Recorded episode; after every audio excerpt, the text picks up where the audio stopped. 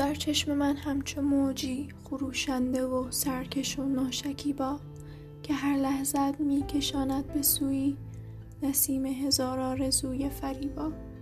تو موجی تو موجی و دریای حسرت مکانت.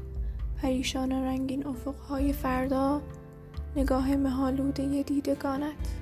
تو دائم به خود در ستیزی تو هرگز نداری سکونی. تو دائم ز خود می گریزی تو آن ابر آشفته نیلگونی. چه می‌شد خدایا؟ چه می‌شد اگر ساحلی دور بودم؟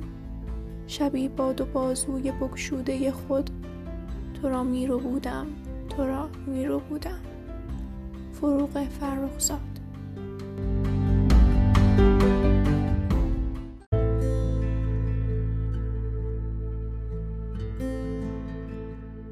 سلام.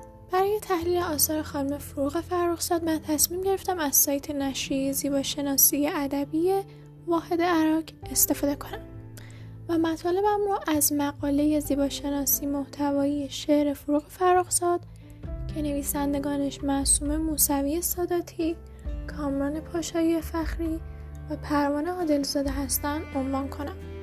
برای اینکه در شعر موج مشخصا از عنصر طبیعت استفاده شده مطلبی در همین باره رو براتون می‌خونم. توجه به تمامی عناصر اجتماع و طبیعت. از چشمهای تیزبین خانم فرخزاد حتی اجزای طبیعت هم نتوانستند دور بمانند و تأثیری که طبیعت به جامعه دارد یا از جامعه به طبیعت که آیه های زیبایی هستی هستند می‌رسد. همه در اشعار فرخزاد برای خود جایی باز کردند. یک نمونه از شعرهای ایشون اینجا هست. سکوت چیست؟ چیست ای یگانه ترین یار؟ سکوت چیست به جز حرفهای ناگفته؟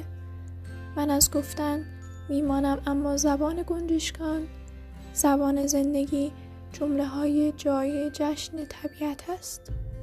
زبان گنجشکان یعنی بهار برگ بهار.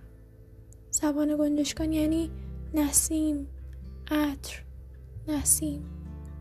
زبان گنجشکان در کارخانه میمیرد امیدوارم که این اپیزود مورد پسندتون قرار بگیره. حتما یک سر به وبلاگ بزم شاعران بزنید و پیشنهاداتتون رو در مورد خود وبلاگ یا پادکست ها با ما در میون بگذارید.